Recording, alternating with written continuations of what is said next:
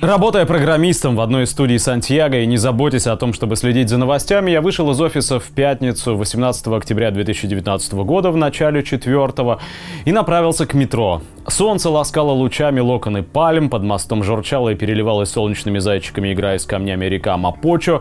В Макдональдс привычно стояла очередь, был обычный день в деловом районе города Сантьяго, витрины неолиберализма и иконы буржуазной демократии в Латинской Америке. Около входа в метро было крайне людно, толпа накапливалась у полузакрытых ворот станции, расступившись только, чтобы выпустить выходящих из метро людей. Вход был закрыт. Ну не проблема, пройду пешком до следующей станции, там прямая дорога на мою ветку, подумал я и начал воплощать свой план. Многие стоявших у метро, судя по всему, подумали так же, и мы в толпе спешащих мещан шли по бульвару. Дойдя до соседней станции, я без проблем спустился на свою линию и, зайдя в вагон метро, услышал позади гул и крики спускающихся по лестнице школьников.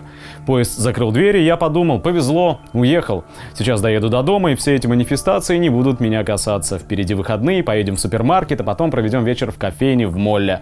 Поезд быстро довез меня до пункта назначения, пропустив, правда, несколько станций метро. Из-за беспорядков, объявил нам машинист. Дома я решил поинтересоваться происходящим, и оказалось, что школьники государственных колледжей организовали акцию «Уклонись» от оплаты повышенного на 30 песо проезда в метро. Акция продолжалась уже неделю, набирала обороты и сочувствующих и не думала останавливаться.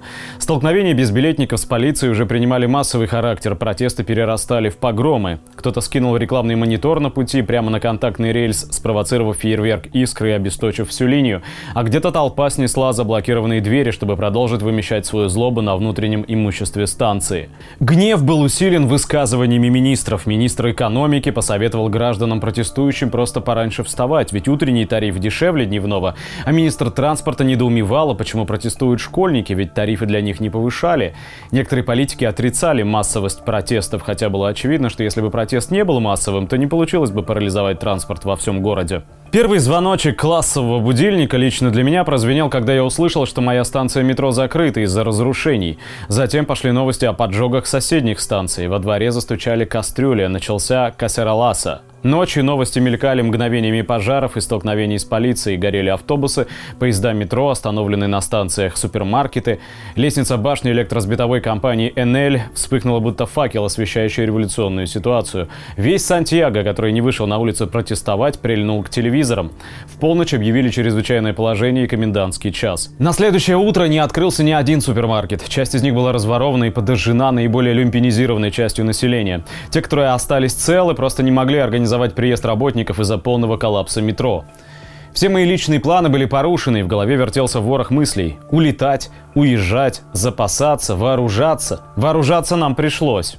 Вечером в субботу молодчики взломали ограду прилегающего к кондоминио супермаркета и начали выносить все, что попадалось под руку. Алкогольные напитки, памперсы, туалетную бумагу. Жители кондоминио высыпали во двор домов, и наиболее крепкие убежали на защиту супермаркета. Его поджог, а подобное происходило прошлой ночью в других местах, как следствие разграбления мародерами, означал бы пожары в наших домах, а возможно и взрыв цистерны с газом, обеспечивающий плиты кондоминио топливом. Отбив магазин у мародеров, толпа решила организоваться. Была создана группа группа в мессенджере для обмена информацией. Назначены дежурства и смены на площади у супермаркета. Нас ждали несколько бессонных ночей в дозоре. Это была не мнимая угроза. Там, где соседи не смогли организоваться и в субботу ночью, и в воскресенье были грабежи и поджоги. Полиция просто не справлялась с потоком озлобленных маргиналов, которые использовали любую возможность для того, чтобы улучшить свою жизнь единственным доступным им способом. Или если не улучшить, то хотя бы отомстить. Неважно, государству или корпорациям, или просто их более удачно устроившим свою жизнь соседям. Президент вызвал очередную волну критики, объявив на всю страну, что ведется война с мощным и непримиримым врагом. После этой фразы еще долго все глашатые режима оправдывались, что война была объявлена преступности, а не народу. Двусмысленность фразы оценил даже министр обороны, отмежевавшись от идеи, высказанной президентом, но в итоге главу правительства вынудили извиниться. В понедельник практически никто из моего района не вышел на работу. Работа транспорта все еще была парализована. Мирные протесты продолжались, люди колоннами проходили по всему городу, жители домов продолжали стучать стучать в кастрюле. Несколько тысяч протестующих дошли до богатых районов, где их встретила армия, начавшая стрелять в воздух. Разгон демонстрации в этом районе был закономерен. Не нужно тревожить покой уважаемых богатых людей. Во вторник ситуация стала постепенно нормализовываться. Ключевые точки были усилены армией и карабинерами. Соседи организовываются и взаимодействуют с муниципалитетами и комиссариатами полиции. Ждем пятницы, это будет ключевой день. Если будет спокойно, то все пошло на спад. Я понимаю, что вы думаете сейчас. Ну это же Латинская Америка, там всегда какие-то хунты, перевороты и прочие страсти. Нет, друзья мои, 30 лет Чили слыла эталоном демократии и витриной успеха неолиберальной политики. Здесь был всегда высокий уровень жизни. Страна славилась самым низким уровнем преступности и успешной реализацией программ индивидуального медицинского и пенсионного страхования. При этом проблемы заметались под ковер. Чили называли латиноамериканской Швейцарией. Эта проблема в Чили не решится сменой президента. Это проблема противоречия общественного характера производства и частного присвоения результатов производства.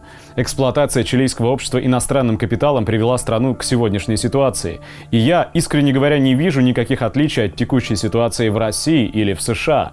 И поверьте мне, когда это произойдет, это коснется каждого. Вы не сможете запастись продуктами, поехать на работу, на метро или вообще вообще уехать из страны, хотя у меня еще есть такая возможность. Да что может случиться, этот вопрос задавал себе и я. И сегодня мне приходится дежурить бессонными ночами вместе с соседями, и мне очень повезло с соседями, они сознательные люди.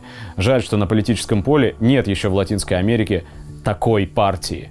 Назревающая десятилетиями революционная ситуация выльется на улицу за считанные дни. Помните, что это коснется каждого.